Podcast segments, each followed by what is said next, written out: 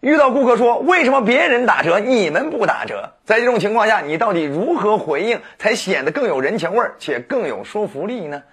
在这章节，我将为你拆解错误的回应方式，并且为你分解我们如何正确的回应。到最后，我会送你三招正确回应的方法。好，先说这错误回应方式。有些人遇到这种情况，直接就回应了：“哎呀，我们这牌子的产品很少搞打折活动的。”你看，你这种回应就显得特别生硬，没有人情味儿，特别伤客户体验，没错吧？当然，还有一些人呢，就直接说了：“哎呀，我们公司有规定，产品不能打折。”你看，这显得更加生硬了，对不对？还会给客户一种你和你公司特别呆板的印象，对吗？啊，并且谁说天下的产品不能讲价钱呢？对吧？你这也缺乏说服力。但还有第三种情况呢，就是直接回应客户：“哎呀，您这种身份，您还在乎这点折扣吗？”这种说法也会遭到客户的反驳，因为谁的钱也都不是大风刮来的，没错吧？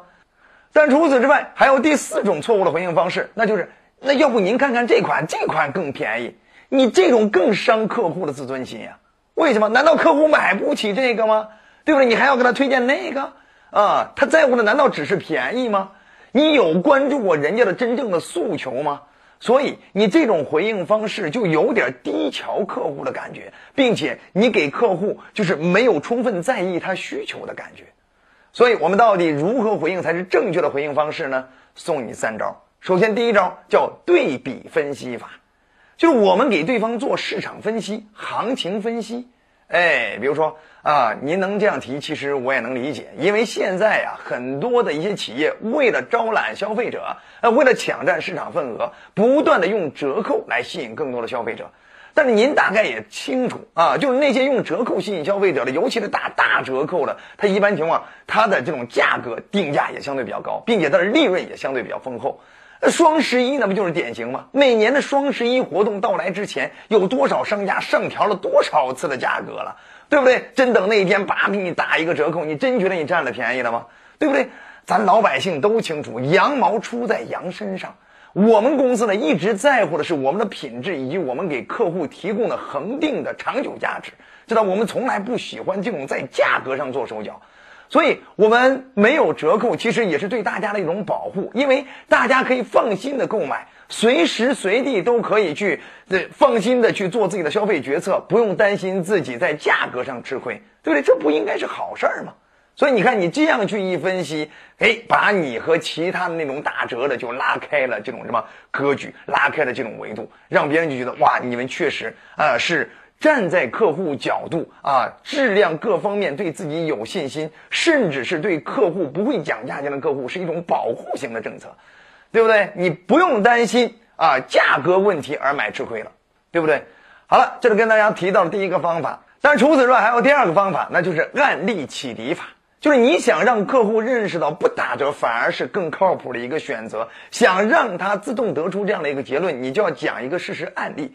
让他通过这种事实案例可以推演出这样一个结论，对吧？哎，比如说你这样跟他讲啊，先生您说的没错，现在市面上有很多的企业呢都在打折啊，但是你也知道，如果企业把产品和服务全部都绑在一块儿去打折的话，其实对企业来说也是得不偿失，呃，所以你看有些企业呢是在产品上给你打折扣了，但是你用上之后，后续一大堆的售后服务你都需要去自费，综合算下来，其实你并没有少花多少钱。对不对？甚至有可能拖花了。我曾经啊就遇到过这样一个顾客，这顾客当时就为了省几百块钱的产品钱，就买了一个另外同行的产品。买回家之后没到一个月就发现问题了，后来呀费了老大的劲，最后呢才让商家答应他退款的要求。哎，后来呢，又找我们去买了我们的产品啊，我们的产品到现在都已经用了一年了，也没有发现什么样的毛病。前段时间还跟我们说了，以后再也不会买那种打折的产品了，尤其是那种打折力度比较大的产品，知道吧？因为羊毛出在羊身上啊。你看，你讲了一个跟他比较相似的客户案例，对方是不是就推演出来，原来不打折，看来是质量靠谱，这才是一个靠谱的选择。还有第三个方法，那就是长销意愿法，就让客户觉得我们想长期跟他做朋友，长期跟他做生意，我们能帮他的尽量会帮他，只是今天我们确实做不到，让他得能理解我们。